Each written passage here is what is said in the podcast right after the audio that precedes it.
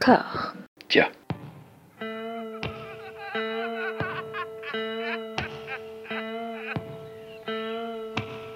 And now for something completely different. Would you like to talk about the meaning of life, darling?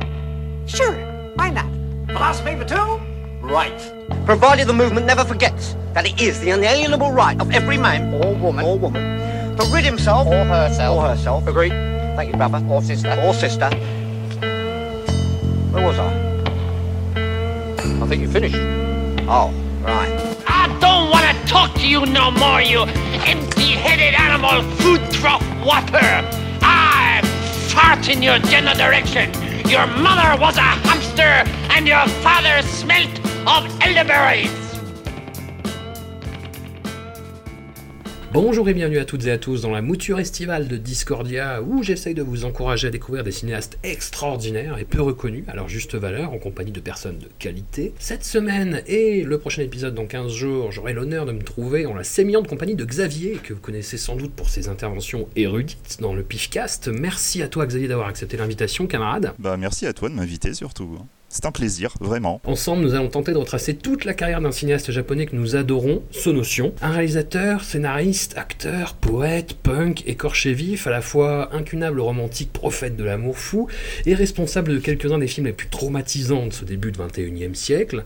On en sait finalement assez peu sur sa vie, vu que le bonhomme aime bien raconter un peu tout et son contraire en interview. Certaines de ses œuvres auraient un fond d'inspiration auto- autobiographique, on y reviendra. On sent percer dans la seconde partie de sa carrière, euh, dont on parlera la prochaine fois, des gros problèmes avec son père, ou tout du moins avec la préservation de cette image de la famille nucléaire japonaise comme seul modèle indépassable. De mon côté, ce notion, ça a longtemps été le cinéaste d'un seul film, Suicide Club, qui a beaucoup contribué à sa renommée mondiale, tout du moins dans le milieu des festivals. Puis, à l'époque, on a pu commencer à se procurer des DVD d'import asiatique dans le 13e arrondissement. Je me suis payé celui de Strange Circus, qui m'a fait faire un nombre invraisemblable de cauchemars. Je l'ai laissé de côté, ce notion, comme un provocateur presque trop sulfureux, avant de me prendre Love Exposure en pleine gueule en 2010. Xavier, comment toi de ton côté tu es tombé en amour pour Sono? Ah là là, moi c'était en fait à la base, j'avais un, petit peu entendu parler de, de Suicide Club, mais voilà quoi, j'étais pas non plus dans la hype euh, du truc. Et en fait, c'est sur internet, il y avait beaucoup de d'images de ce film que j'ai vu passer, et à un moment j'ai vu un extrait, donc les jeunes japonaises en train de se jeter sous le métro.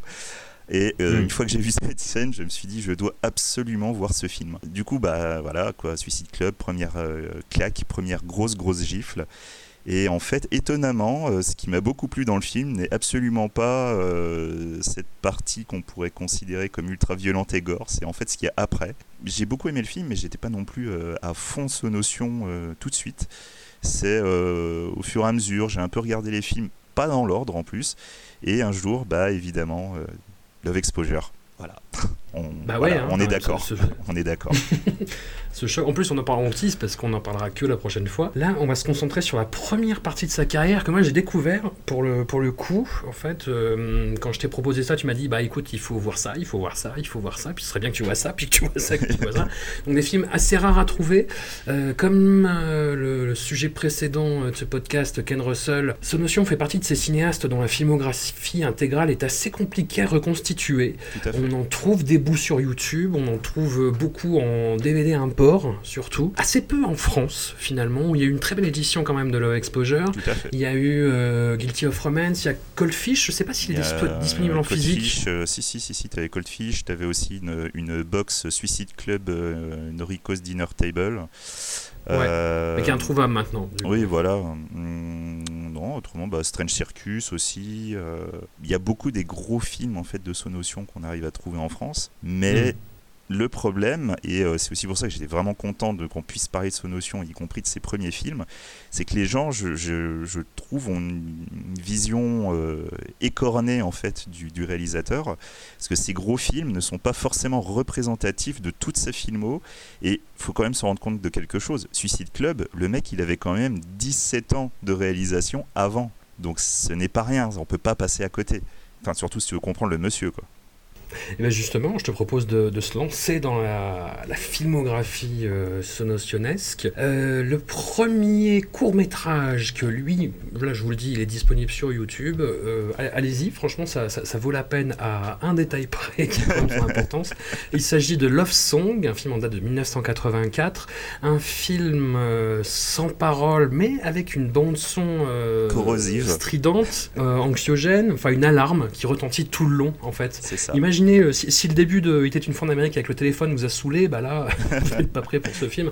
Non, ça, ça, dure que 10 minutes et c'est comme tu me disais, en fait, tout est là déjà. Hein. C'est tout, tout. Tout, ce côté cinéaste de dispositif, ce, ce, côté collage un peu, un peu dada, un peu surréaliste, et ça. puis des motifs qui reviennent, le, la course, ce, tous ces le, tout, euh, toutes ces choses. Voilà, l'utilisation de la musique, euh, l'art la, de l'ellipse, l'art de, de, de, de l'élision. Euh, enfin, il y a vraiment beaucoup de choses euh, qu'on qu peut voir tout de suite et surtout c'est l'énergie mais pas, pas une énergie hystérique, c'est plus euh, c'est l'énergie de la jeunesse, l'énergie qui, qui, qui, se déverse d'un coup, qu'il n'arrive pas à, à conserver. C'est, c'est, euh, ce sera même un thème au fur et à mesure dans sa filmographie. Donc c'est vraiment quelque chose de, de, super intéressant à voir. Effectivement, il faut un petit peu se lanquiller à cause de, de cette alarme. Parce que bon, concrètement, c'est un jeune qui, qui n'arrive pas à se réveiller à la base au son d'un réveil. Mais même une fois réveillé, l'alarme continue à retentir. Et euh, une fois réveillé, il va commencer à avoir des gestes mécaniques euh, où il va ensuite s'habiller en costume, devenir une sorte de salaryman, mais pareil, c'est une image qui va qui va pas réussir à vraiment conserver, qui va le pousser à s'enfuir, et toujours cette alarme derrière. Il y a, il y a quelque chose de très strident, mais c'est on sent une vraie volonté de, de, créer quelque chose de sensitif qui va impacter le, le spectateur. Donc c'est pas juste, c'est pas juste pour la blague en fait. Puis il y a un motif qui est très important, qui va revenir tout au long de son œuvre, jusque dans ses tout derniers films des années 2010. C'est cette espèce de, de, jeu avec le réel en fait. C'est-à-dire que fait. il fait beaucoup de personnages qui reproduisent les codes de la société, mais dans un autre contexte. Ce qui fait que ces codes-là deviennent absurdes. Là, ce salaryman, il est dans un espèce de bâtiment délabré, dans voilà. une espèce de squat, et c'est comme si c'était, enfin, il, et il fait comme si c'était sa routine, la routine, la routine d'un salaryman. Et il va jusqu'à se brosser les dents avec du verre, mais littéralement. En ça. fait, il met du dentifrice sur du, du verre explosé par terre. Et... C'est voilà, c'est. Euh, mais justement, il y a aussi quelque chose que j'ai que, que, je trouvais d'assez intéressant, c'est que par exemple cette scène de, de, brossage de dents avec du verre, c'est pas agressif euh, comme on pourrait le penser, mais c'est juste punk. Voilà, il y a quelque chose de très punk dans, dans le propos euh, qui commence à arriver et c'est vraiment un, voilà. Enfin regardez-le il se trouve assez facilement sur internet et, euh, et voilà c'est déjà rien que ça. On est en train de, de, de, vous amener au premier pas pour comprendre le Sonotion. Alors le deuxième pas pour comprendre Sonotion c'est un film qui est beaucoup plus euh, compliqué à appréhender parce ouais. que plus dans une forme expérimentale en fait. Son deuxième court métrage donc I Am Sonotion pourrait faire office de manifeste, si ce n'est que, euh, si on n'a pas la bande-son stridente, on a Sonotion qui se confesse face caméra à l'âge de 22 ans, donc le film date de 1985. Enfin, voilà, c'est toujours pareil avec son notion en fait. Il dit qu'il a 22 ans, en même temps sa bio officielle dit qu'il est né euh, en 1961, donc il aurait plutôt 24.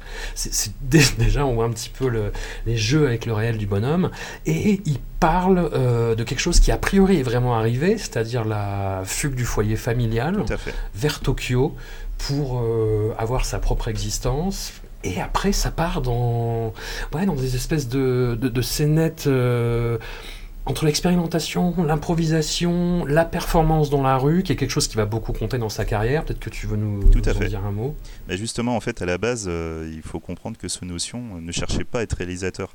C'est donc un poète, c'est un performeur, y compris un, un performeur de rue. Et, euh, et, en fait, c'est lui qui va euh, petit à petit s'intéresser au cinéma, pas en tant que art, mais en tant que médium.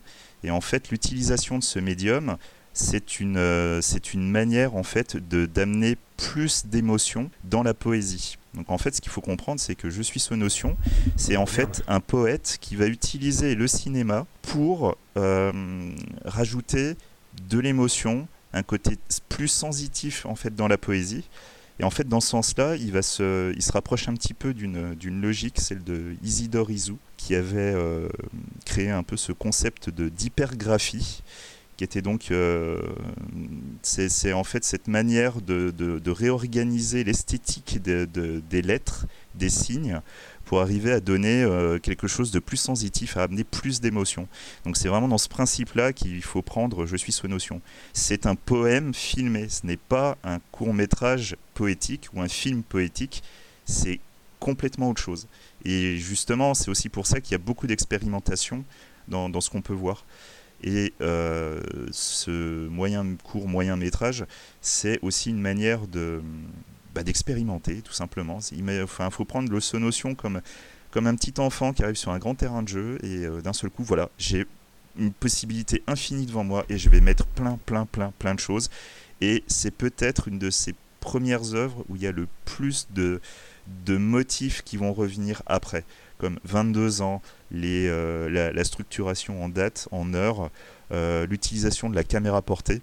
On y reviendra plus tard, mais il y, a un vrai rapport avec euh, Isayasu Sato. Euh, enfin, et puis encore une fois, l'énergie, l'énergie, l'énergie, toujours. Alors un petit mot peut-être sur son cours suivant que j'ai pas vu. Du coup, alors euh, Love. Voilà. on reste dans ces thématiques toujours. Voilà. Alors en fait, Love, euh, en fait, les premières œuvres de, de ce notion sont sorties dans une box qui s'appelle Before Suicide, et du coup, tous les, toutes ces œuvres n'ont pas forcément de sous-titres. Et du coup, moi, je n'ai pas vu Love avec des sous-titres. Tout ce que je peux en dire, c'est qu'on suit encore la logique de Love Song je suis notion. C'est encore une fois de l'expérimentation euh, brute, très très brute. Voilà, je peux pas vraiment en dire plus parce que j'avais pas de sous-titres, mais ça a encore l'aide d'être euh, une nouvelle fois de, la poésie filmée. Alors, bah, le, on reste dans l'expérimentation brute avec son premier long métrage, A Man's Flower Road, en date de 1987, où, très, honnêtement, euh, moi je vais, je vais être franc, je l'avais pas vu, j'ai trouvé ça à la limite du regardable. Enfin, tu parlais de caméra flottante, là c'est une caméra euh, parkinsonienne en fait. C'est hein. ça. ça. Ça commence par une course-poursuite de 10 minutes, alors qui pour le coup est vraiment immersive. J'ai trouvé, trouvé ça dingue et puis après, euh, ça se partage entre une narration qui tout d'un coup met un coup de frein mais euh, complètement non-sensique avec ce que tu viens de voir. Mm-hmm. Toujours des performances de rue, toujours des personnages qui courent, c'est quelque chose qui revient vraiment comme un leitmotiv fondamental dans son cinéma. J'ai voilà, trouvé le, film euh, intéressant, vraiment, quand on a envie de, de, de, se coller à la filmographie intégrale de Sonotion, mais euh, je pense que je ne le reverrai pas. je, je, comprends, je comprends. C'est vrai que... Ne m'en veux pas pour ça. Non, non, mais du tout, mais voilà. Enfin, A Man's Flower Road, il est super intéressant, mais effectivement, quand tu es dans cette démarche de, de, de, comprendre le réalisateur, ce qui va en plus te donner des clés plus tard pour encore mieux apprécier euh, les films, même les plus connus, honnêtement, il est chiant comme film. voilà. il Un peu. Hein. N'y a pas d'autre mot. Mais il y a quand même des choses intéressantes dedans. Le film euh, est divisé en parties. Donc ça, c'est quelque chose qu'on retrouve très très souvent dans ces films. Et euh, donc effectivement, la première partie, on est à la, à la limite du, du happening euh, cinéma guérilla, euh, ou avec ce jeune qui, qui provoque, qui se fait poursuivre par des ennemis, amis, on sait pas trop. Euh, après, ça part dans des délires avec des capas, machin. C'est vrai que c'est une première partie bourrée d'énergie, encore une fois. C'est vraiment la suite de ce qu'on a pu voir précédemment. Mais la deuxième partie, c'est finalement ce qu'il y a de plus intéressant. Parce que d'un seul coup, il y a un grand coup de frein. Et là, c'est notion dans sa famille, sa sœur, son père. Et là, on sent toute la frustration. Mais c'est ça le problème aussi, c'est que on est plus dans le ressenti. On ressent la frustration, mais ça part tellement un petit peu dans tous les sens que c'est un peu difficile à suivre. Cependant, cependant, c'est avec ce premier film, c'est aussi la première fois qu'il va faire un plan que je trouve mémorable, quand il va choper là son petit, euh, appareil pour, euh, pour créer les lignes comme sur les, les, terrains de baseball, qui va en fait voler, il va arriver sur une avenue de Tokyo, et il va juste dire que la vie ça craint, il va l'écrire littéralement sur le sol avant de se barrer avec, et derrière lui il va laisser une grande ligne droite comme ça qui file vers l'horizon. Ce plan est super, vraiment super il représente ouais, tout. Mais justement, c'est ça qui est bien quand tu, quand tu te fais l'intégrale comme ça, c'est que tu vois euh, des, des, choses qui sont des, des, super idées, vraiment très très belles idées de mise en, de mise en scène et mm, qui apparaissent parfois sous un, un jour brouillon et qui après trouvent leur sens dans le film d'après, enfin dans l'occurrence de mm. celui d'encore après, euh, Bicycle Sides, dont on, va parler euh, après avoir évoqué très très rapidement un autre film que tu tiens pas spécialement dans ton cœur, Decisive match Boys Dorm versus Girls Dorm. Alors comme ça, ça pue le film d'exploitation, sauf que pas du tout. Malheureusement, non. Euh, long métrage, euh, malheureusement non. Enfin, à un, à un aspect près. Euh, long métrage suivant, qui date de 1988, qui donc nous promet une guerre des dortoirs entre garçons et filles, et qui en fait est une divagation sentimentale sur comment cette rivalité euh, brise les couples, ça. comment elle va essayer de se trouver une catharsis dans, euh, dans le marathon, toujours, toujours la course, toujours partout, les gens qui courent. En fait, c'est un film qui est surtout intéressant euh, d'un point de vue un peu, un peu, un peu crapuleux, c'est-à-dire que c'est le premier film où, où il filme les femmes à la japonaise, avec cette érotisation à la japonaise en fait, Mm, mm, mm. principalement, avec le, le fétiche de la petite culotte, de l'écolière, qui en plus ici euh, brandit euh, une arme automatique. En plus, ce notion a toujours dit qu'il était intéressé par le sexe, et du coup, on verra plus tard que effectivement, c'est vrai. Effectivement, comme tu dis, c'est un film que je- personnellement, j'apprécie pas particulièrement. Je trouve que c'est un film raté, mais euh, ça permet aussi, du coup, de préciser quelque chose de, super important sur, sur ce notion. C'est qu'en fait, ces films ratés sont aussi importants que ces films réussis. Comme j'avais dit précédemment, c'est un grand terrain de jeu, donc il expérimente. Et le fait, des fois, de rater ces films, bah, du coup, c'est super intéressant quand on regarde le film d'après, parce qu'on se rend vraiment compte qu'il y a un gap d'un seul coup qui va se créer. Et c'est euh, ça, c'est vraiment la partie qui est intéressante. Après, si on peut quand même noter deux, trois petites idées qui sont sympas, les, ruptures, il y a quelques plans qui sont plutôt pas mal et tout. Et le personnage de la, la boss, justement, me rappelle un petit peu. euh, enfin, elle aurait pas dépareillé, tu vois, dans, dans Love Exposure, par exemple. Une chef de gang dans Tokyo Tribe, à la limite. Ouais, tu vois, ouais. Mais voilà, en dehors de ça, c'est là, c'est vraiment pour être complétiste. hein. Franchement, je le conseillerais pas Ouais. plus que ça, quoi. C'est raté. Effectivement. Euh, et on passe à, au, ouais, j'allais dire le premier vrai long métrage. C'est peut-être un peu abusif de, de dire ça, le mais plus, disons son plus, na- les- le- son plus narratif. Voilà. qui ressemble le plus à vraiment à un long métrage de cinéma. Voilà. C'est Euh, exactement ça. 1990, Bicycle Size, donc où il est quand même co-scénariste, réalisateur et acteur, euh, enfin un des deux acteurs principaux. On y suit en fait le passage à l'âge adulte de deux camarades de classe qui faisaient des, euh, films ensemble. Comment ils ont perdu ce, goût-là, comment ils, ils sont perdus en général, et comment ils vont réapprendre euh, à goûter, euh, je sais pas, ouais, à, la vie, à la pratique artistique, en refaisant des, des, petites actions comme, ça, que ce soit des, des tags sur les murs, que ce soit comme euh, voilà ce qui, qui était montré dans Man's Flower Road, c'est-à-dire des limite des performances en pleine rue et puis le fait de, tracer des lignes sur le sol et de voilà de enfin en gros de- d'essayer de faire passer des messages en fait. C'est ça, exactement.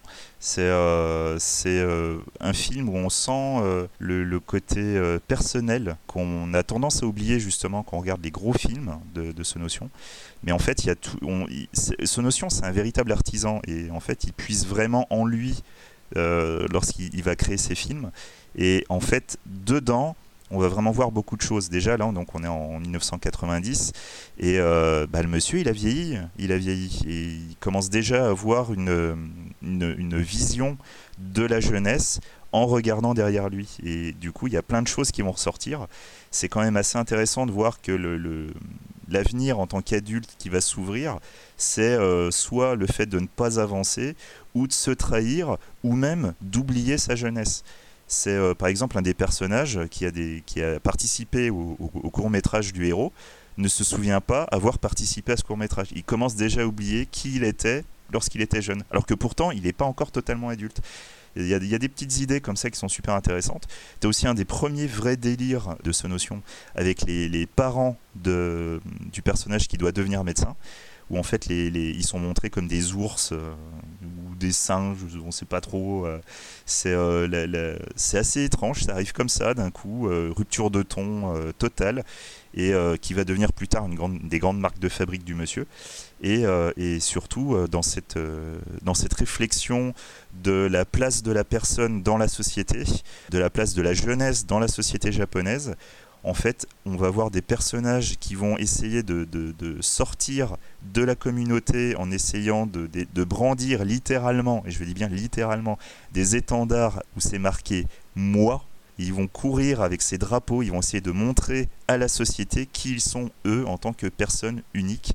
Et en fait, cette manière de, vouloir se montrer, c'est en fait les prémices d'un mouvement qui va arriver un petit peu plus tard qui est euh, donc, euh, bah, c'est à l'origine, c'est Sonotion, qui était donc le mouvement euh, Tokyo Gagaga. On y reviendra un petit peu plus tard, mais c'est quelque chose d'extrêmement intéressant. Et c'est étrangement aussi la première fois qu'on a connu Sonotion en France, mais on vous expliquera plus tard. Via, via une porte d'entrée complètement inattendue en plus. long métrage suivant, que j'ai découvert pour l'occasion, un film qu'on va qualifier de pas facile, euh, Eya, euh, The Room, euh, littéralement, date de 1993. c'est un film, tu m'as dit, qui était sur le passage du temps, si je me rappelle bien. espèce d'espèce de coquin. Alors, c'est un film en noir et blanc qui commence par un plan fixe d'une rue où il ne se passe rien, mais alors vraiment rien pendant Absolument rien. Absolument rien. Au bout de deux minutes, un homme arrive en, boitant un peu. Euh, on sent son, son pas euh, là, euh, mal assuré. Il s'assoit. Deux autres minutes se passent. et hum, le plan change enfin. Là, il regarde les bateaux pendant encore bien quatre minutes, si je dis pas de bêtises. Ça. Et après, il y a le titre du film qui apparaît pendant deux minutes aussi, où c'est un plan fixe, avec juste une, voilà, un panneau avec marqué The Room dessus rien à voir avec, euh, avec Tommy Wiseau euh, de mauvais augure. Et le film, en fait, va garder cette espèce de non-rythme pendant l'heure et demie de, de métrage, mais euh, au bout d'un moment, ça devient presque drôle, en fait, parce que c'est donc un, un homme assez mystérieux qui cherche une chambre euh, avec des exigences euh, un petit peu à géométrie variable. On ne sait pas trop ce qu'il veut, si c'est une question de prix, si c'est une question de salubrité, d'insalubrité, on ne sait pas. Et qui donc a affaire à une jeune agent immobilière complètement impavide, euh, qui est un peu saoulée par la situation. Et le film se partage entre ces plans fixes où ils regardent les chambres, ils font ouais, non. Puis ils prennent le métro, puis ils arrivent dans une autre chambre, ouais, non. Et en fait, on comprend un peu ce qui se passe qu'au bout d'une heure. C'est ça. C'est ça. C'est exactement ça. Le film est euh, un film difficile. Je pense que tu l'admettras. voilà. je pense qu'on pourrait regarder le film en x2, euh, que du coup, ça, je, pense qu'on le trouverait encore euh, lent. c'est à ce niveau-là. Mais c'est le film est beau.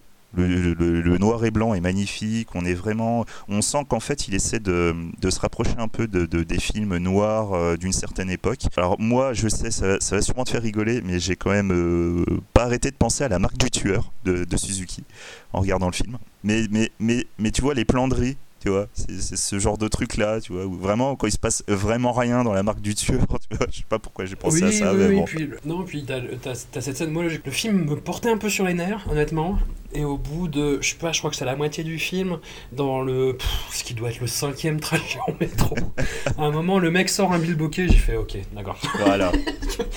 tu, tu, tu, as conscience de ce que tu fais. Mais oui, et c'est ça. Non, mais c'est drôle, du coup. Ça. tu prends le parti du film à ce moment-là. En fait. Voilà, c'est ça. Et Ce qui est très Suzuki aussi. Mais voilà, ouais, mais tout à fait, tout à fait. Et en fait, il y a un moment quand tu te rends compte que non, ce n'est pas une arnaque, le mec, il est, il est encore une fois totalement honnête bah, tu te laisses vraiment porter jusqu'à la fin. Voilà, enfin, sans rien révéler, euh, moi, ça a, été une de mes, ça a été une bonne claque quand même ce film. Euh, moi, j'adore. J'adore. Alors que très honnêtement, au bout de deux minutes, je me disais, mais je vais juste mourir à regarder ce truc. Quoi. oui, après, il faut pas vous attendre à un retournement de situation complètement énorme. Non, non, non. Qui va complètement chambouler votre non, vision mais du monde. C'est beau. Voilà, c'est beau. Moi, j'ai trouvé ça très beau. Il faut savoir qu'après The Room, justement, euh, en fait, ce notion a il y a décidé... un hiatus. Voilà, il y a un hiatus. Et il a décidé de s'intéresser, euh, enfin de, de, mettre euh, son énergie dans le mouvement euh, Tokyo Gagaga. Et donc en fait c'est via ce mouvement qu'on a réussi à le connaître pour la première fois en France, dans le documentaire Otaku de Jean-Jacques Benex. Où en fait, voilà, oui, oui comme quoi, hein. et qui avait filmé en fait c'est tous ces jeunes qui étaient dans la rue en train de, de brandir des drapeaux, en train de, de crier des, des, poèmes et de danser dans les rues. Et un, ça a été un mouvement qui n'est comme c'est pas vraiment un, quelque chose de politique c'est pas vraiment artistique non plus c'est vraiment des jeunes qui voilà qui, avaient une sorte de message personnel à faire passer donc on retrouve vraiment le principe qu'il y avait dans Bicycle Size avec ces gens en train de courir avec un drapeau de la poésie dessus. C'est un mouvement qui a quand même euh, qui, a, quand même un petit peu marqué. Et il y a un, gros bouquin qui est sorti au Japon qui a eu un succès énorme. Euh. C'était juste un petit, euh, petit hiatus euh, très rapide. Mais euh, c'est un mouvement assez intéressant. À savoir que, pour, pour bien comprendre l'humour du monsieur, Tokyo Gagaga, en fait, Gagaga, pour lui, quand il le justifie, c'est le cri de l'âme. Voilà. C'est ce que tu disais en fait, c'est aussi une affirmation d'identité très forte. Tout à fait, c'est exactement ça. Mais fois 200. Et c'est ce motif qui reviendra, c'est euh, le chaos qui, qui, émerge et au, au, milieu de cette société qui est très proprette, qui ne dépasse pas du cadre d'un millimètre. Et ça. tout d'un coup, il y a cette irruption-là qui arrive, mais tout continue comme si de rien n'était en fait. C'est ça, c'est exactement ça. À un point tel que, en, en fait, ce, ces sortes de manifestations, mais qui n'en étaient pas, euh, avaient un caractère tellement étrange qu'en fait, même les policiers, en définitive, ne pouvaient pas les arrêter parce que ce n'étaient même pas des gens en train de manifester. Ils étaient juste là.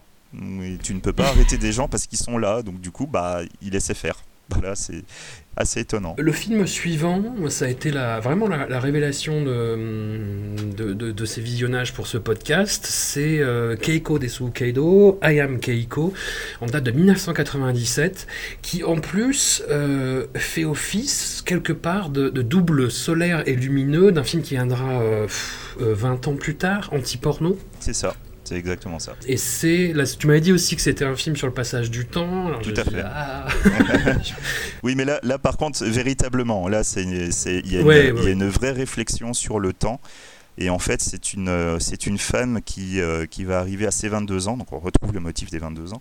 Et en fait, trois semaines avant cet anniversaire, va avoir énormément de réflexions sur le temps qui passe, le nombre de jours. Il y a toujours ce nombre de jours précis, le jour de tes 22 ans, combien de jours tu as vécu, combien d'heures, combien de minutes. Enfin, c'est, il y a quelque chose de, très très intéressant qui arrive, une sorte de leitmotiv un peu lancinant et qui au lieu d'ennuyer, va petit à petit euh, bah, nous entraîner et on va commencer aussi à réfléchir au temps qui passe.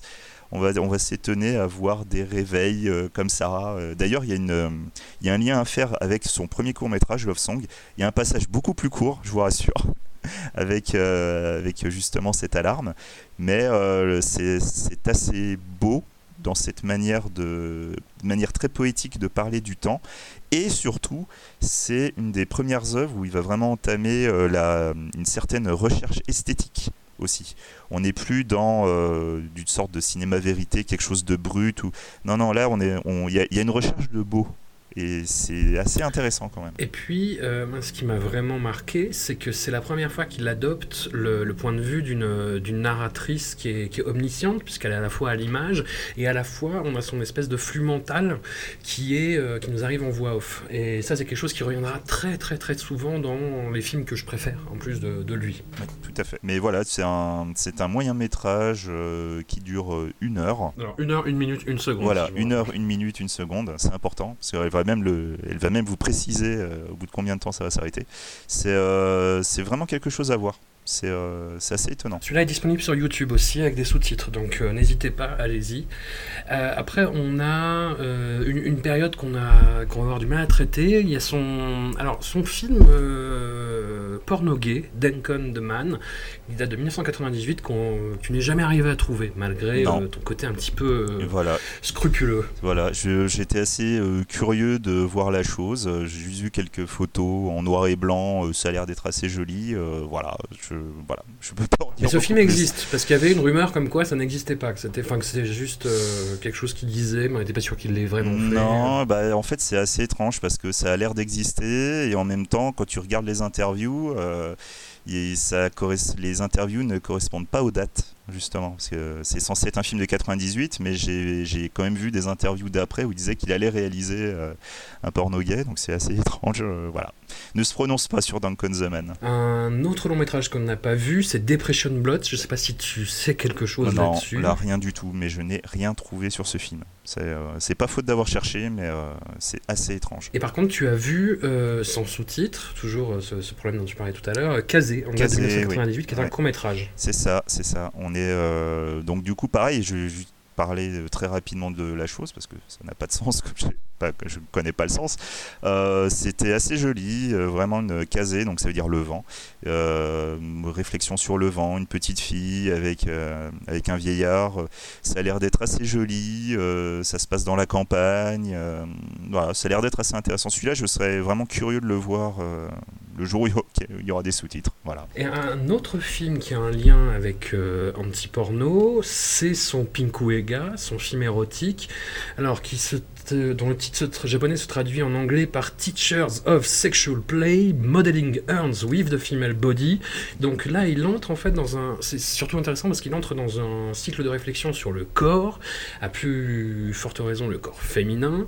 Et. Euh, à part ça, à part les liens aussi avec anti-porno euh, qui sont plus situés dans la dernière partie du film, euh, c'est voilà un Pinku Ega dans le milieu de la poterie avec des, pauvres actrices qui sont obligées de sucer de la glaise. Ça. Notamment, je, suis désolé, il n'y a pas de façon jolie ou polie de le dire. Euh, ouais, c'est. Enfin, Sachant la fascination que notion entretient pour la chose sexuelle, comme beaucoup de ses, contemporains japonais, euh, c'est un film qui est un peu décevant en fait, parce que c'est pas très original. J'avoue que moi, quand je, j'avais euh, cherché ce film, j'espérais un petit peu une sorte de, de, Wakamatsu. Et en fait, bon, forcément, quand je l'ai vu, j'ai été très très déçu. Alors, pour préciser un peu Koji Wakamatsu. Koji Wakamatsu, qui avait quand même, euh, qui a fait quand même des pinku, euh, on va dire politiques. parce que du coup, tout le pinku, ce qu'on imagine nous en France, c'est généralement des trucs euh, un peu rigolos, un peu polissons, pixelisés, euh, etc. Mais en fait, euh, ça fait partie aussi des, des films les plus, les plus politiques qu'on peut trouver au Japon, avec beaucoup d'auteurs très revendicateurs, et en l'occurrence Wakamatsu, qui était un des, des, gros gros piliers dans ce style de film. vu que ce notion parle beaucoup de la société japonaise et, euh, critique la société japonaise, euh, j'ai eu la bêtise de penser qu'il ferait un pinku euh, dans ce style-là. Et même en interview, il a toujours dit qu'en fait, faire des pinku à la Wakamatsu, ça ne l'intéressait absolument pas. Donc j'aurais mieux fait de me renseigner avant. Voilà. Il y a quand même quelque chose que je trouve de, super intéressant et de très beau dans le film. Oui, alors quand vous verrez le film et que vous repenserez à ce que je vous dis, je, l'ai survendu à mort, hein, je sais.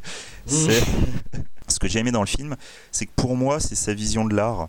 C'est un modeste artisan qui est là, qui va hum, essayer de donner le meilleur de lui-même et qui, euh, et qui en fait au fur et à mesure euh, de son avancée, bah, à un moment va quand même se retrouver face à des échecs et du coup bah, va devoir se surpasser à nouveau.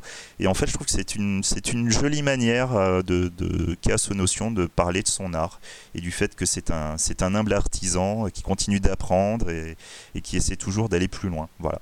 Bon après en dehors de ça, c'est vrai qu'il n'y a pas grand grand chose dans le truc. Bah, le, seul moment où on retrouve son, son notion, hors quelques cadrages un petit peu heurtés, un petit peu caméra portée, c'est euh, bah, cette dernière partie qui renvoie directement, euh, enfin auquel euh, Antiporno fait directement référence. Mhm. C'est une jeune fille dans un parc qui se fait saillir par un jeune homme et pendant qu'elle qu'elle jouit, elle dit j'aime l'art, j'aime l'art, j'aime l'art. C'est le seul moment où on retrouve son notion.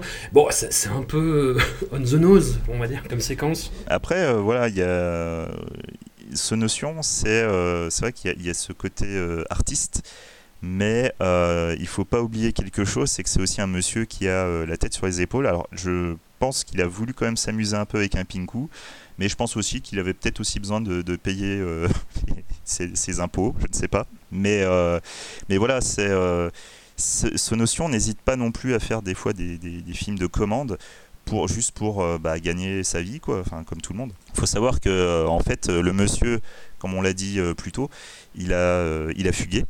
En fait, quand il a fugué, euh, bah, pour subvenir à ses besoins, à un moment, mais ça il le dit dans une interview, donc euh, voilà, hein, entre ce qu'il dit et la réalité, euh, il aurait rencontré quelqu'un qui l'aurait fait rentrer dans une secte, il aurait accepté de rentrer dans la secte juste pour manger.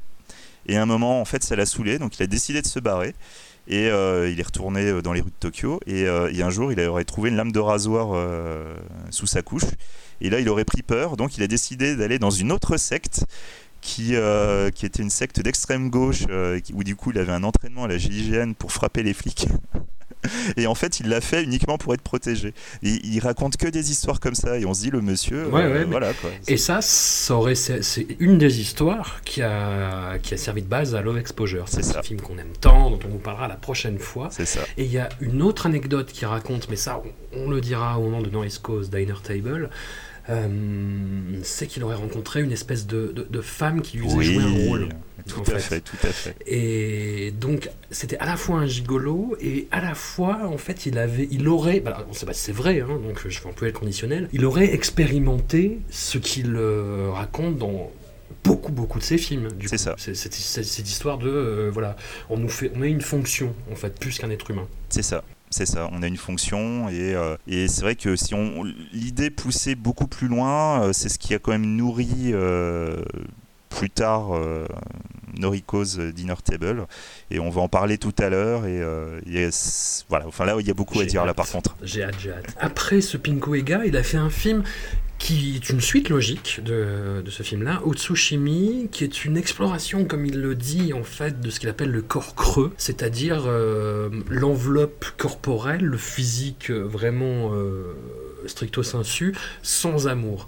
Et ce Utsushimi, donc, comme il le dit, est une exaltation de l'amour à travers l'odyssée un peu chelou, on va dire, d'une écolière qui tombe, euh, enfin qui a une espèce de, de coup de foudre pour un cuisinier, qui lui demande euh, de lui ôter sa virginité. Le cuisinier s'exécute euh, un peu Difficilement, comme il mais- peut, difficilement de sa tâche parce que la jeune fille est un petit peu volatile, on va dire euh, poliment.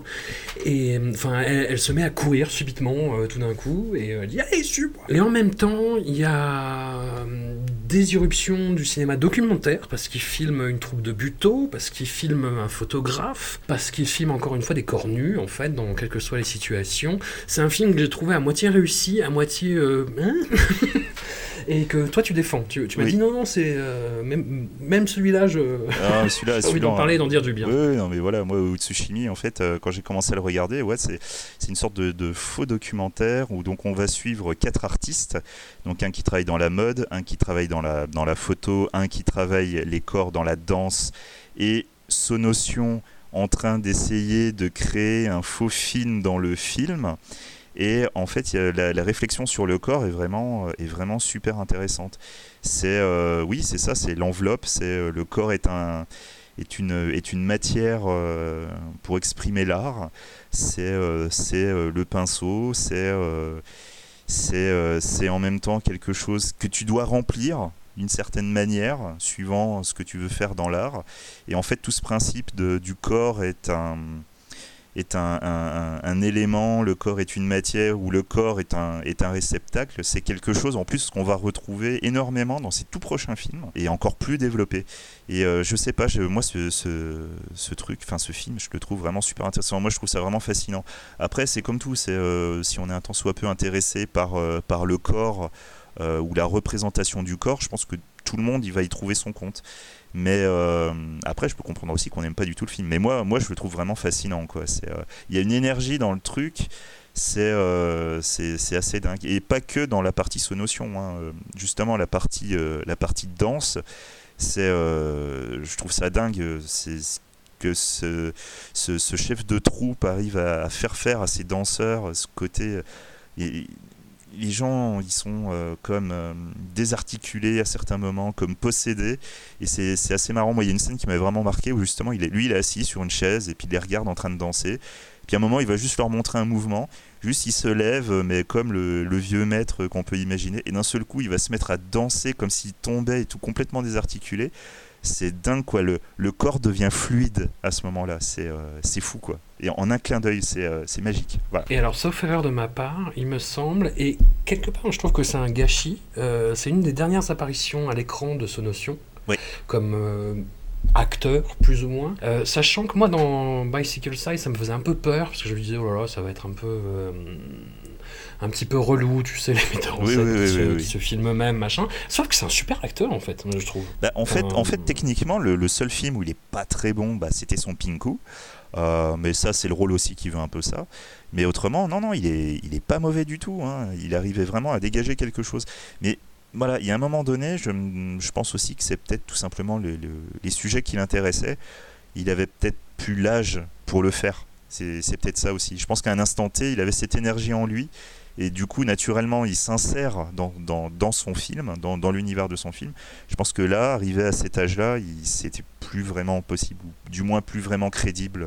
Il, il, avait un espèce de physique de jeune premier aussi, très, très filiforme, avec ouais. un, un, visage à la fois poupon et à la fois très dur. Ouais, euh... mais tout en ayant un côté un petit peu, euh, un petit peu androgyne et euh, qui, mm. sur, sur, lequel il pouvait jouer des fois bah, dans euh, ouais. I Am Sonotion, justement. I Am Sonotion, ouais. Dans les tout premiers plans, on le voit justement en femme et tout en femme un peu séductrice. Euh, voilà. Est-ce que tu as vu, toi, le, oui, j'imagine, le, le, court-métrage 0 cm Tout à fait. 4 tout à fait, tout à fait. On va suivre en fait une personne qui ne voit pas les couleurs, qui va bientôt subir une opération pour, euh, bah, pour avoir le, le, le plein usage de ses yeux et donc euh, découvrir les couleurs. Et euh, en fait, cette opération va avoir lieu dans trois semaines. Pendant ce temps-là, en fait, il va créer un dispositif avec plusieurs caméras euh, pour essayer de, de, montrer aux gens ce qu'ils voient. Essayer de, leur, de, de créer euh, un rapport entre la vision normale et ce que lui peut voir. Vraiment que les gens voient par ses yeux. Et en fait, ce, ce court métrage est intéressant, mais c'est un court métrage qui, je pense, nécessite quand même d'avoir au moins vu euh, Love Song, euh, Utsushimi et euh, Kekudesu Kedo. C'est, il y a énormément de références en fait à des, à des œuvres précédentes. Et je pense que c'est pas un hasard justement. C'est, on arrive à un instant T où il y a quelqu'un qui, a une vision. Et en fait, il a passé 17 ans à essayer de te montrer sa vision sachant que toi tu vois quelque chose, tu es habitué à voir quelque chose et il veut, te dire non non mais voilà, c'est moi ce que je vois c'est ça, est-ce que tu arrives à voir ce que moi j'arrive à voir? Et là par contre, je vais vous griller la fin du cours, je suis désolé mais là il faut, là il faut, c'est qu'en fait, il va subir l'opération et finalement euh, quand le médecin lui enlève les bandages, il va lui, le médecin va commencer à lui demander euh, alors euh, c'est comment, qu'est-ce que vous voyez, qu'est-ce que vous en pensez? Et juste le mec est en train de dire voir quoi? Et clairement, ça n'a rien changé à sa vie, c'est toujours pareil. Et en même temps, c'est assez logique parce que si tu n'as jamais vu les couleurs de ta vie, tu ne peux pas les comprendre quand tu vas les voir, contrairement à ce que beaucoup de gens pensent.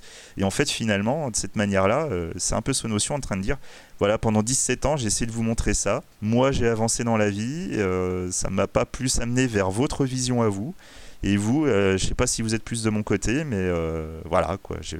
J'ai essayé pendant 17 ans de vous montrer ça. Et ce côté un petit peu, j'ai trouvé euh, conclusion d'une période. Bah, c'est aussi parce que son film d'après, euh, bah voilà quoi, là on va, on va péter le score là après. Bah là c'est le gros tournant de sa filmographie, euh, effectivement à travers lequel il va être jugé euh, sur la suite de sa carrière. Suicide Club en 2001, euh, un, un, scénario original. Tout à fait.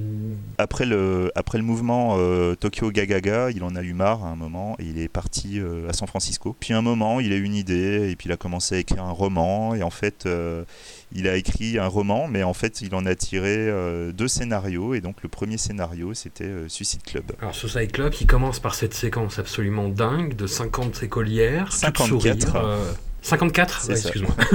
en plus, j'ai aucune excuse, j'ai revu euh, dans les Gosses derrière tableau hier, donc euh, je devrais le savoir. Euh, 54 écolières, toutes sourires, qui euh, se mettent en rang au bord d'une voie ferrée, au bord du métro, et qui font 1, 2, 3, et se jettent sous une rame. Et là, on a une des scènes euh, les plus gore jamais, jamais tourné, hein. enfin, je, je, on peut le dire. C'est ça, c'est de la boucherie des, des, des, petites écolières japonaises. C'est euh, dingue, voilà, elles sont éparpillées sur tout le quai, sur tous les gens. Euh, la scène est absolument dingue et c'est pas pour rien en fait qu'une majorité de personnes vient à ce notion euh, juste à cause de cette scène-là. C'est euh, tellement hallucinant ah ouais. que tu veux absolument voir le film parce que tu te dis si ça c'est les cinq premières minutes du film, mais qu'est-ce que je vais voir quoi et, et, ça peut être déceptif après parce que c'est pas exactement oui, ça, oui. mais bon. Mais il y, y, a quand même d'autres, euh, voilà, pour les amateurs de barbac, il y a quand même euh, du biscuit. Hein, bien sûr, on, bien sûr. On, on va pas, on va pas minorer, mais euh,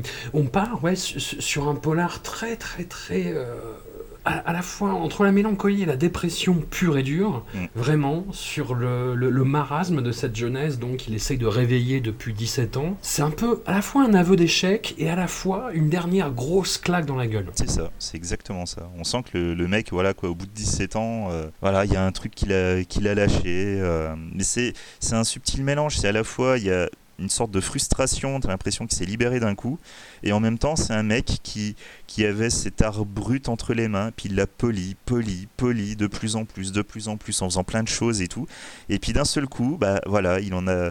C'est, cet art, c'est, il avait tout, il avait le langage, euh, il avait l'outil parfait, euh, parfaitement adapté à ce qu'il voulait faire, euh, une idée précise en tête, et, et c'est assez fou parce que en fait, euh, l'idée à la base quand même de, de Suicide Club, enfin quand il l'a écrit ce, roman, c'était littéralement de créer une histoire où à la limite on s'en foutait de savoir comment ça finissait, et il le disait lui-même, je me fiche même de savoir si les gens vont comprendre la fin, on, s'en fout, juste on s'en fout.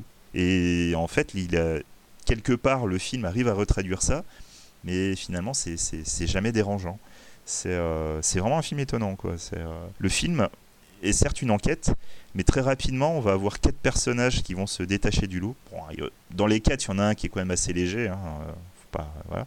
Et en fait, le film va partir dans, dans trois directions différentes. Limite, à on est quasiment à trois fins différentes. C'est vraiment quelque chose d'assez étrange. Mais les scènes, pour moi, qui sont les plus marquantes du film, finalement, bah, ce n'était pas la scène du métro. Non, il y a la scène dans le, dans le bowling. Par exemple, ouais, la scène du bowling, je la trouve absolument dingue. Et il y a une scène de la fin aussi euh, où un, personnage va essayer de, jouer un rôle euh, qu'il s'imagine devoir jouer euh, de manière totalement héroïque et qui finalement va se voir euh, renvoyer euh, de la manière la plus plate possible en un hochement de tête. Et pour moi, c'est un des hochements de tête les, plus, les plus merveilleux de, tout le cinéma. J'ai trouvé ça tellement puissant, fait avec que dalle. quoi. C'est incroyable. C'est quelque chose qui reviendra dans- euh, par la suite dans son cinéma, de, de- de façon peut-être plus narrative, plus linéaire aussi. Suicide Club, c'est euh, vraiment une, une création d'univers plus qu'une intrigue. C'est ça qui est déstabilisant aussi. C'est ça, c'est ça. Que le, le- le- le film te vend quand même au début, euh, après cette séquence choc, une enquête policière avec en plus des, des- des éléments qui sont très, euh, très graphiques. Il y a, il y a des bouts de peau, euh, enfin des rouleaux de bouts de peau comme ça qui sont retrouvés par l'inspecteur joué par euh, Ryo Ishibashi qui est vraiment très bon. Ouais, hein, qui il est vraiment qui une excellent, bonne ouais. lancée. euh.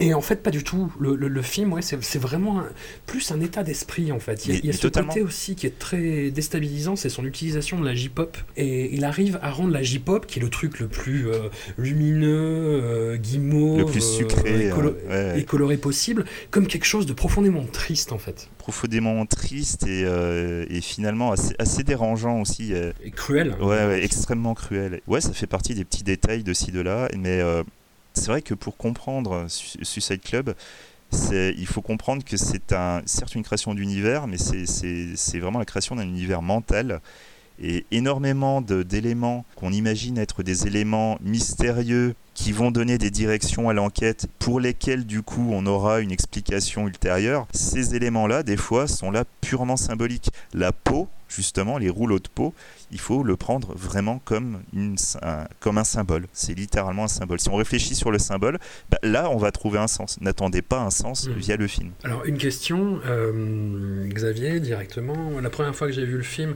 je connaissais pas la, société japonaise euh, aussi bien que je peux la connaître. Enfin, même si je la connais pas, Mhm. je suis jamais allé, tu vois, typiquement. Mais j'avais lu et moins de livres, euh, vu moins de films, etc. Est-ce que quand tu ne connais pas la société japonaise, le film te parle autant? Est-ce que c'est un film qui est quand même universel Pour moi, c'est pas un film universel justement, il y a, euh, pour moi, l'un des, c'est- pas vraiment un défaut du film, mais un problème de perception, c'est que beaucoup de personnes trouvent que c'est un film sur le suicide. Je ne trouve pas que ce- c'est un film sur le suicide.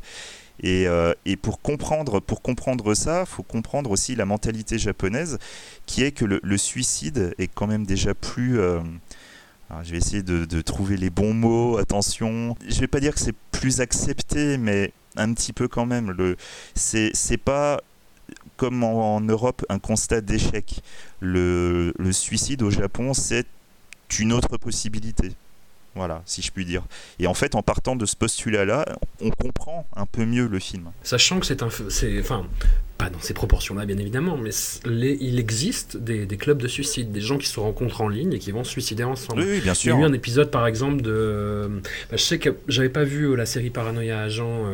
Qu'est-ce que c'est bien Bah oui, voilà. Il y a un épisode là-dessus, sur, sur ces clubs de suicide, et ça m'a éclairé le film sous une autre lumière. Tout à fait. Et il y a eu un, il y a eu un, livre choc qui était sorti, sorti à Tokyo euh, je me souviens plus exactement du nom, je, crois que c'était The Suicide Manual euh, ou un truc équivalent.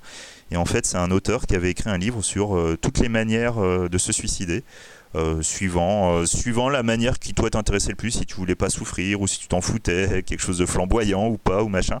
C'est un, un, livre qui a eu un énorme succès et qui évidemment a fait polémique. Alors bon, on pourrait en parler des heures, mais ah, il, faut, avancer. il faut avancer.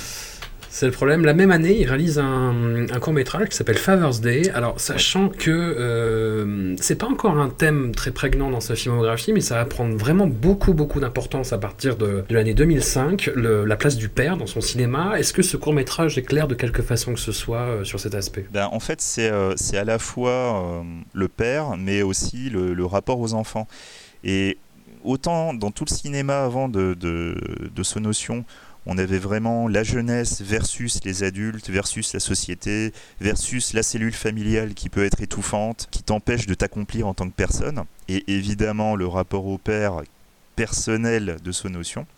Euh, là, on arrive à quelque chose que j'ai trouvé assez euh, fort, puisque là, c'est autant au début, on, va se, on est plus du côté des enfants, mais plus on va avancer dans le court métrage, et plus en fait on va se rendre compte de l'horreur de la situation. Alors horreur symbolique, hein, je précise, parce que le, dysfonctionnement familial qui est présenté est tel, en fait à la base, le, pour essayer de comprendre le truc, c'est en fait des enfants qui viennent avec leur conjoint ou conjointe, qui vont voir euh, leur père pour la fête des pères, pour, pour lui souhaiter une bonne fête des pères. Et en fait, quand ils arrivent, il y a quelqu'un en fait qui leur dit que, euh, bah, que le père a été euh, kidnappé et euh, bah, du coup, s'ils veulent récupérer le père, bah, euh, un des gars euh, doit donner sa femme pour qu'il aille la violer. Voilà, donc il en emmène une. Ok. Voilà, voilà, bonne ambiance. Et, et ensuite, une fois qu'il l'a violée, mais on ne l'a pas vu, il revient et la nana a l'air épanouie, elle a l'air, elle a l'air dure, vénéneuse et tout. Et finalement, il décide de violer l'autre enfant et donc, du coup, il l'emmène. Et en fait, il se rend compte que, hum, enfin, qu'il y a un truc un petit peu bizarre. Et finalement, euh, le père va revenir avec les deux filles. Et en fait, à un moment, le, le, violeur euh, va enlever son, son masque. En fait, on va se rendre compte que c'est le père des deux, des deux filles. Et qu'en fait, c'était juste, une, c'était juste une blague euh, pour donner une leçon aux enfants. Sauf que, après, les enfants, dans la rue, vont se rendre compte que, mais c'était vraiment papa, parce que en fait, son visage, il me paraissait bizarre.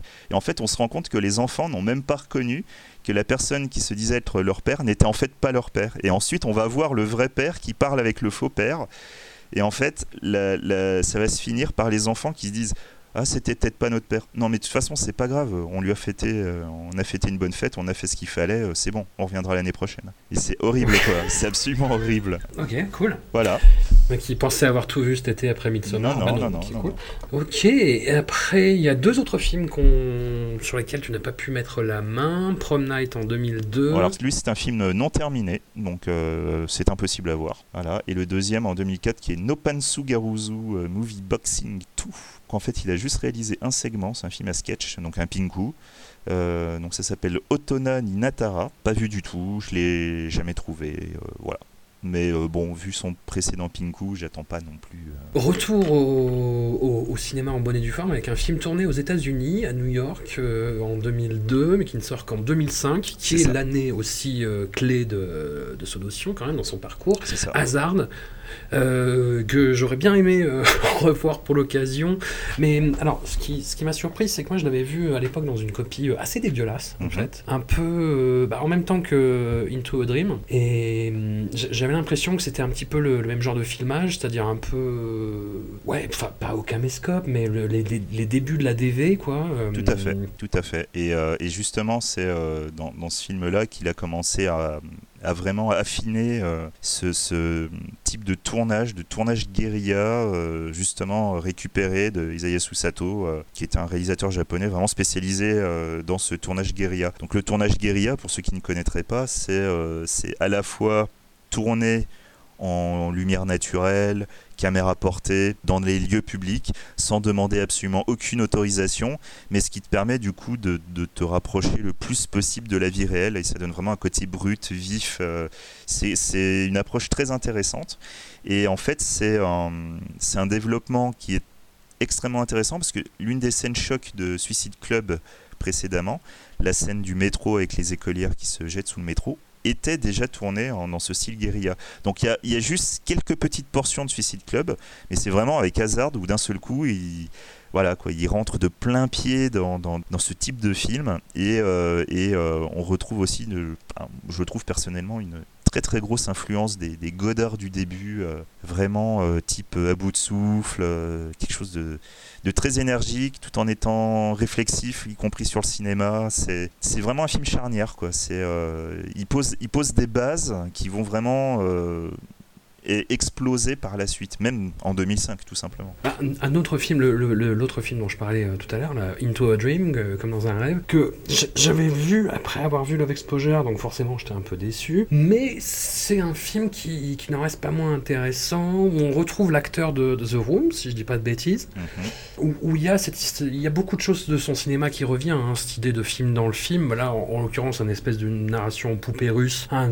un acteur qui se réveille, qui va dans une autre réalité, puis dans une autre réalité, puis il passe de rêve en rêve en fait. Et le tout avec beaucoup d'interrogations, plus ou moins légitimes quand elles sont liées aux, choses sexuelles, mais beaucoup plus intéressantes quand elles sont liées à la création, je trouve. C'est ça. Bah, en fait, euh, Into a Dream, c'est littéralement euh, les interrogations de ce notion. Donc, euh, on parle d'un réalisateur qui a fait du, film expérimental, du film d'auteur, du film revendicateur pendant 17 ans, qui à un moment accouche d'un film Suicide Club qui devient un putain de succès international. Et là, en fait, arrive le questionnement d'un artiste qui est est-ce que j'ai pas vendu mon âme au diable? Est-ce que euh, le fait d'avoir du succès fait de moi toujours un artiste? Ou est-ce que je ne suis plus un artiste parce que je me suis vendu?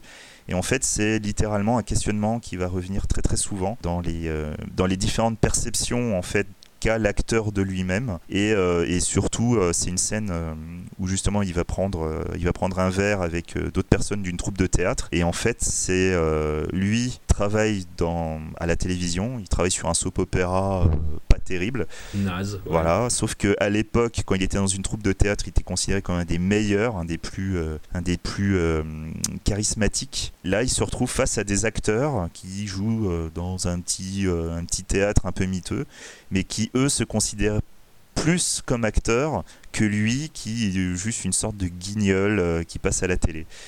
Euh, c'est assez intéressant quand même. Pour une petite anecdote, c'est pas très intéressant, mais le, ce que je veux dire, mais le, il joue un très bon nommé Désir de Tennessee Williams. Tout à fait. Et, j'ai trouvé ça assez étonnant, en fait, des acteurs japonais qui, qui, interprètent ce, classique de la littérature américaine. Ils le font avec des perruques et en, se projetant vraiment. Enfin, c'est, je trouvais ça assez étrange, mais ça participe du décalage euh, du film aussi. Oui, tout à fait, tout à fait. Après, euh, c'est vrai que ce notion a toujours dit que dans ses références, elles étaient moult et variés.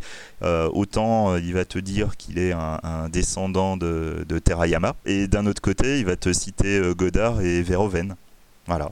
Donc c'est vraiment très très large et je pense que c'est vraiment une manière de, de s'ouvrir, tout simplement. Et ben, on, on, en vient à un, énorme dossier qui est, qui est, un de mes films préférés de, de Sonotion, euh, que j'ai découvert après Love Exposure. J'ai fait OK, ce, ce, ce, mec est un must. C'est la, la, fausse suite, qui en fait est une, plus ou moins une préquelle slash séquelle de Suicide Club dans Echo's Diner Table, qui est la première irruption dans euh, ses durées en figurique. Hein. Love Exposure fait 4 heures, celui-là fait 2h40. Ouais, c'est ça. Mais euh, honnêtement, on les voit pas passer. Hein. je, je, je l'ai revu hier, je me suis dit, bon, je vais revoir le début quand même pour voir si je m'en souviens bien, parce que je l'avais vu il y a 9 ans, et je, m'en souvenais, euh, mais euh, le, pas, pas la ligne près, je ne vais pas, pas exagérer, mais je m'en souvenais parfaitement bien. Je n'avais oublié aucune scène, je me souvenais de l'agencement, je me souvenais des performances des, des, comédiennes, surtout, euh, de la bande-son, de cette utilisation qui n'avait jamais été aussi exemplaire dans son cinéma de, de, la voix off, du chapitrage, du, découpage en séquence, de l'utilisation de la violence qui est fulgurantes dans ce film-là, mais à bon escient. Euh, Il y a aussi une, un renversement de perspective sur les événements de Suicide Club que j'ai trouvé complètement fou, Mmh, euh, qui m'a peut-être échappé d'ailleurs il y a 9 ans, mais euh, que là m'a vraiment frappé. Enfin, c'est un film dingue. Sur euh, ce- les, les rôles qu'on est censé jouer, bah là ça prend vraiment une proportion extrême, ça devient le thème du film. C'est-à-dire que c'est une jeune fugueuse, euh, Noriko, qui part à Tokyo parce qu'elle a rencontré euh, des jeunes filles en ligne en, lesquelles elle se reconnaît, puis elle se dit à Tokyo il se passe sûrement plus de choses que, là où je vis, et elle intègre une espèce de, société secrète en lien avec le Suicide Club, mais en même temps pas vraiment, c'est plus compliqué ça, qui en fait propose des services de euh, comédienne, c'est-à-dire que euh, des gens vont appeler cette société et euh, lui dire bah, j'ai besoin d'une petite amie, j'ai besoin de que quelqu'un joue ma fille, j'ai besoin que quelqu'un joue ma femme. Et ça va aller de plus en plus loin sans qu'il y ait nécessairement une grosse, grosse, grosse gradation roller coaster, mais avec toujours cette mélancolie diffuse qui était assez insaisissable dans Suicide Club et qui ici frappe de plein, de plein fouet, j'ai trouvé. Ah mais totalement, totalement. C'est euh, vraiment un film étonnant. Et effectivement, moi aussi, c'est un, de mes- un de mes grands films préférés. Moi, ce que j'aime beaucoup dans ce, dans, dans- dans ce film, c'est aussi qu'il va reprendre l'idée euh, d'hypergraphie.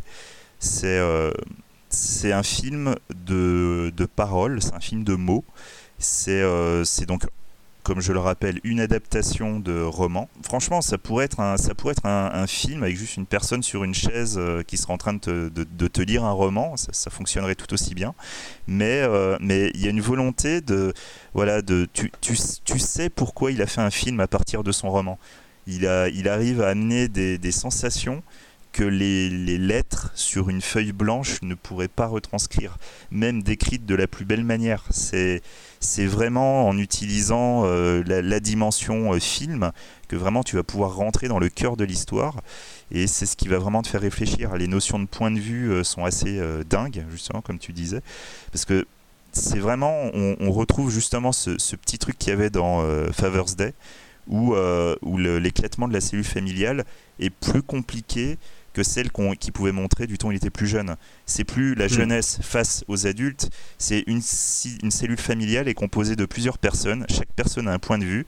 Il n'y a pas forcément un point de vue qui est meilleur que les autres. Et c'est ça qui est intéressant. Et ça, dans Noriko, c'est c'est- c'est absolument éclatant. Quoi.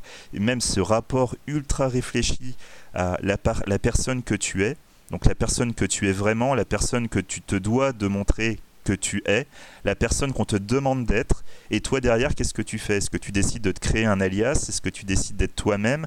Ou est-ce que tu décides tout simplement bah, de rentrer dans le rang et d'être la personne qu'on te demande d'être? Le film est à la fois terrifiant et vraiment très beau. C'est euh, c'est assez dingue. C'est euh, pour moi, si, j'adore vraiment le film, c'est qu'il va beaucoup plus loin que Suicide Club. Voilà, il arrive à toucher aux extrêmes dans un truc qui est totalement cohérent. Et, euh, à aucun moment tu te dis que c'est le bordel, que ça part dans tous les sens ou machin. C'est voilà quoi, 2h40 qui sont tellement bien écrites, c'est dingue quoi. C'est vraiment dingue. Mais c'est ahurissant, c'est-à-dire que le film, on, on peut vous le raconter, c'est-à-dire que voilà, c'est un film qui est filmé en DV, qui, qui est pas très beau esthétiquement, où il y a toujours ces... Alors c'est pas en caméra portée euh, parkinsonienne comme Non, je le disais au non, début, c'est plus non. des cadres flottants en ça, fait. ouais. Il y, a- il y a une espèce de truc un petit peu éthéré, mais, euh, mais en même temps pas, pas dans la poésie. On sent qu'il y, y a quelque chose qui ne va pas en fait, et qui ne demande qu'à exploser. Et ça explose. Et comment même Ah oui, envie de dire. Mais ça va, ça va au-delà de ça en fait. Ce n'est pas c'est pas le, le but du film, c'est pas de dire euh, oui, le- la famille nucléaire japonaise va mal. C'est un état de fait et il, te- il va plus loin que ça. C'est peut-être le film le plus universel Ouais, aussi totalement. notion, même si c'est très japonais. C'est très très très japonais. Mais voilà, moi si je devais donner une porte d'entrée à l'univers de ce notion, euh, ce serait ça. Alors je dirais surtout aux gens, n'ayez pas peur des 2h40, et je crois même que c'est 2h48, je crois. Mais c'est voilà, celui-là, il est, euh, il est parfait, quoi. Il est juste parfait. C'est euh, vraiment. Regardez-le, il y a tout dedans. Il y a juste tout. Il y a, la, il y a la folie, et il y a la douceur, il y a la beauté, il y a la réflexion, il y a l'intelligence. Enfin, c'est, c'est voilà, c'est vraiment un super film et c'est vraiment un film touchant. Et c'est le film aussi, un, un- de ces films où il arrive à, le mieux à doser justement ce rapport de, fascination pour euh, l'érotisation du corps des femmes et, surtout des écolières japonaises en fait. C'est le film où c'est le plus euh, complexe, le plus euh, déroutant et le plus terrible finalement. Et hum, il y arrivera aussi un petit peu dans Tag, même si je trouve que c'est moins fin et moins bien amené. Mais là, il, arrive à vraiment quelque chose d'incroyable. On enchaîne sur un autre gros film de l'année 2005 qui est vraiment une année euh, incroyable. Le, terrible, vraiment terrible. Je vais un, voilà, je fais un trigger warning. Ce film est, vraiment traumatisant. Strange Circus, qui est un, film ouais, où je, je, me, je, me, suis demandé, en fait, j'ai vu deux fois. Euh, dernière fois, c'était il y a 9 ans. Et j'ai pas besoin de le revoir en fait, parce que je m'en souviens vraiment très très bien pour le coup. Euh, c'est un film, je me suis demandé s'il n'avait pas fait exprès d'aller aussi loin, en fait. Si c'était pas un espèce de défi euh, dans, dans, dans, dans, la saloperie, euh, dans, l'immondice. Parce qu'il y a ce côté très très dérangeant qu'il y avait déjà dans, dans le court-métrage Father's Day, donc d'après ce que tu me disais.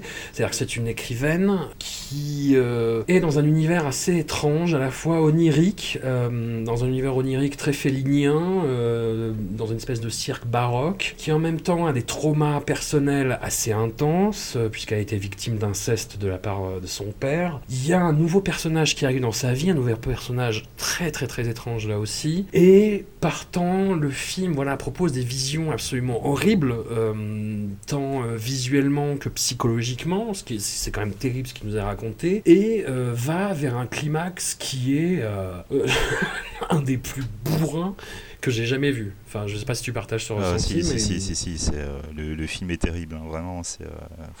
Et en même temps, il est d'une beauté. C'est ça. Mais en fait, ce film, ce film-là, il y, a une euh, recherche esthétique euh, de dingue. Hein. Euh, c'est absolument fou, quoi. Les, passages dans l'école avec les, murs, les murs de chair et quand, tout. Quand il pousse la télé, là. C'est dingue, quoi. C'est absolument dingue. En dehors de ça, ce qui, moi, m'avait marqué beaucoup à l'époque, c'est la dimension de, de l'héros justement. parce que donc, en fait, le, le film a une très très grosse influence, euh, subit une grosse influence littéraire. Donc déjà le film s'ouvre avec une, euh, une citation de Huysman, donc c'est l'écrivain qui avait écrit là-bas. Donc là c'est une, euh, une, citation de, de Harrebourg, et en fait c'est assez, assez intéressant parce que c'est une citation qui est choc, enfin vous la lirez, c'est très graphique comme citation, mais euh, pour ceux qui auraient lu à rebours, c'est quand même un livre qui, qui parle du concept de, tedium vitae, qui parle donc du dégoût, du fatigue, enfin de la fatigue de la vie, qui est aussi quelque chose qui est très très euh, prégnant dans, le, dans la filmographie de, de ce notion. Et en fait, tout le film va subir une autre influence qui est donc son, son auteur préféré, euh, Edogawa Rampo. Pour ceux qui ne connaîtraient pas, c'est donc le, le, pape de, de, de. Alors, euh, contrairement à ce que vous pourriez penser, c'est pas juste du gore et de l'érotisme, c'est euh, un mélange de, de, sexe et de grotesque qui peut effectivement virer dans les, des, des extrêmes de, de, violence, des extrêmes gore. Il y a des références beaucoup plus marquées même dans le film, à un point tel qu'il y a toute une mythologie autour d'un étui à violoncelle. Et ça, c'est une référence directe à l'une des nouvelles de Edogawa Rampo. C'est un film qui me fascine en même temps. Hein. Moi, j'ai le, c'est, euh, genre, je l'ai dans ma DVD tech et je, détourne le regard chaque fois que je le croise. j'ai ce rapport-là à, ce film. Et voilà, ce, ce notion, c'est hum, quelqu'un qui va aller. Je ne sais pas ce qui le pousse à aller euh, vers, vers, ces extrêmes-là. Est-ce que c'est justement le prolongement logique de ça euh, tu, tu, tu, remarqueras justement quelque chose c'est que dans Strange Circus, très souvent, l'idée d'aller à fond dans quelque chose de choc est là. L'idée est là. Et au moment de le faire, en fait, il va te détourner le truc d'une autre manière pour que, à l'image visuellement, ça intrinsèquement, c'est pas choquant ce que tu vois, enfin pas au point de, de, de, ce que tu aurais pu imaginer avant, mais comme l'idée est toujours là, ça en devient ultra dérangeant. C'est assez étrange ce qu'il a réussi à faire. Et je pense en l'occurrence aux scènes d'inceste, justement, où il a, le, il a la délicatesse de ne pas te montrer la scène d'inceste, mais en te, montrant la, en te montrant une scène qui te fait parfaitement comprendre ce que tu es en train de regarder. Donc à aucun moment tu ne doutes de ce que tu regardes, mais tu le vois pas en fait. Et il fait ça énormément de fois dans le film. y compris la fin. Mais, justement, et, à chaque fois, en fait, il y a le, cette espèce de, rupture de, pacte avec le spectateur, c'est que tout le film peut être perçu comme une hallucination. Chaque élément, chaque information prête à confusion et à interprétation. Et comme le personnage principal est euh, une créatrice, quelqu'un qui justement euh, vit de ça, a un rapport très très bizarre et malsain, et elle se pousse à aller dans les extrêmes, je me suis demandé dans quelle mesure euh, il n'y avait pas une espèce pas d'appel au secours, je vais pas, extrapoler, mais de euh, dire ah si je voulais je pourrais aller dans la complaisance. Tu vois ce que je veux dire ou... Ouais c'est possible, c'est possible, mais voilà quoi. Le monsieur est intelligent et, et justement le fait de ne pas aller dans la complaisance fait que du coup tu as quelque chose de suggéré et comme on le sait, euh, dès que c'est suggéré, en fait tu, multiplies l'effet par 200 quoi. Il n'y a pas de secret. Une scène, une scène ouvertement gore va peut-être te choquer légèrement sur le moment, mais un truc, euh, une idée foncièrement déviante euh, qu'on va te laisser traîner pendant 5 minutes euh, sans te la montrer, mais te la laisser dans l'air, c'est finalement ça qui va vraiment te traumatiser. C'est un homme de, de grands écarts, son notion, et pour le dernier film de cet épisode, et c'en est la preuve, il passe de Strange Circus à Balloon Club Afterwards, qui est un film qui, à la limite, on dirait que c'est pas fait du même réalisateur en fait. C'est ça, c'est ça. En fait, il euh, y a un réalisateur qu'on compare souvent, et je trouve à tort, donc Miike, hein, qui fait aussi des, des écarts euh, pareils, qui peut partir de, de, dans un film ultra violent et derrière il va te faire un truc mais magnifique, euh, extrêmement beau. Je pense en l'occurrence à Dead or Alive 1 et Dead or Alive 2. voilà, et quoi. Bird People in China. voilà, Bird People, celui-là, c'est terrible celui-là, terrible. Mais bon, bref, le sujet n'est pas Miike. En fait, ce, ce grand écart, c'est une manière de te montrer quelque chose peut-être de tout aussi fort et tout aussi dérangeant parce que plus personnel, mais c'est vrai en même temps on te le montre de manière extrêmement posée. C'est un beau film, c'est un beau film, il n'y a aucune violence, euh, c'est pas c'est pas hystéro euh, comme euh, comme certains trucs qu'il a pu faire il y a fort longtemps, mais voilà quoi. Enfin le sujet à la base est quand même super bateau. Hein, je suis désolé. Euh, c'est euh, voilà. Enfin, en, en, gros, il y a un club de un club un club de montgolfières. Des gens ont fait partie de ce club euh, durant leur jeunesse. Donc on voit euh, cinq ans plus tard où l'un d'entre eux reçoit un coup de fil pour dire que le président du, du, club est mort. Enfin, qu'il a eu un accident. Après, on apprend qu'il est mort. Et en fait, cette nouvelle euh, va faire que les différents membres qui s'étaient dispersés vont reprendre contact les uns avec les autres. Et euh, quand le, président va mourir, ils vont décider d'assister à la veillée. Et en assistant à la veillée, bah, bien évidemment, ils vont ressasser des souvenirs, ils vont repenser à leur jeunesse. C'est des choses qu'on a déjà vues 12 000 fois dans le cinéma. Hein. Euh, la mort d'un personnage qui devient une sorte de catalyseur, euh, qui, va faire revenir tous les souvenirs, réflexions sur le passé, etc. On, on, connaît bien, mais dans la filmographie de Sonotion, on a quelque chose que, qui est traité de manière très dure et en même temps de manière très belle. À aucun moment, en fait, il va, il va montrer les, les gens euh, tout simplement euh, comme des adultes qui sont devenus des vieux cons, qui, euh, qui se souviennent de leur jeunesse en disant Ah, c'était mieux avant. Et nous, on va se dire Ah ouais, ils étaient mieux avant, maintenant c'est des connards. Non, non, c'est beaucoup plus, beaucoup plus intelligent que ça. On va voir littéralement, certes, la, la fin d'une certaine innocence, mais en fait, c'est les, adultes qui, en repensant à leur jeunesse, vont se dire qu'effectivement c'était mieux avant, mais on va se rendre compte que non, non, ça c'est des œillères que tu te mets naturellement quand tu es adulte, et il euh, y a des petits détails qui vont arriver au fur et à mesure où en fait certains personnages vont se rendre compte qu'en fait, ben, ce qui t'animait quand tu étais jeune, en fait c'est toujours en toi, et il suffit de finalement pas grand chose pour refaire sortir la personne que tu étais avant. Et en fait, du coup, tu as quelque chose d'extrêmement lumineux dans le film. C'est un point tel que même quand tu as euh, certaines idées extrêmement poétiques qui pourraient être euh, tout de suite vues comme euh, quelque chose de négatif, genre le poids du rêve. Il y, a, euh, y a un couple de personnages qui vont vivre le poids du rêve. L'un des, des personnages est tellement rêveur qu'il en oublie littéralement sa compagne sur Terre. Et en fait, on peut se dire que tout ça, c'est c'est dur, c'est compliqué, c'est machin, mais, voilà quoi, le poids du rêve, c'est en fait de s'envoler. Donc tu vois, il y a, des rapports poétiques comme ça qui sont vraiment super intéressants. Et surtout, il y a une scène qui est absolument génialissime. C'est un passage où en fait les adultes vont décider de, bah de, dire au revoir à leur jeunesse passée. Ils vont littéralement désintégrer cette jeunesse en décidant de de- d'effacer les contacts de toutes les autres personnes du club, qui du coup est en train de se bah, de, s'arrêter. Ils décident de, faire ça tous ensemble, en scandant chacun leur nom en tant que personne, en disant s'il vous plaît, effacez euh, mon nom, euh, je suis machin. Et ils vont faire ça dans une bulle qui est en fait cette bulle qui était un- une partie d'une montgolfière, qui était une partie d'un rêve, et qui du coup représente leur rêve à eux, leurs rêves qui ne sont plus là. Et cette scène est, dingue, c'est, tellement de la poésie, c'est une des plus belles scènes de tout le cinéma de son notion. C'est, euh, voilà, moi je conseille vraiment ce film, c'est, euh, c'est vraiment à mettre les larmes aux yeux. Alors au début, on a l'impression que ça va être un truc un petit peu comme euh, bah, Into the Dream, et en fait pas du tout. Mm. Après, on arrive à quelque chose de beaucoup plus fort, de plus prégnant, plus poignant.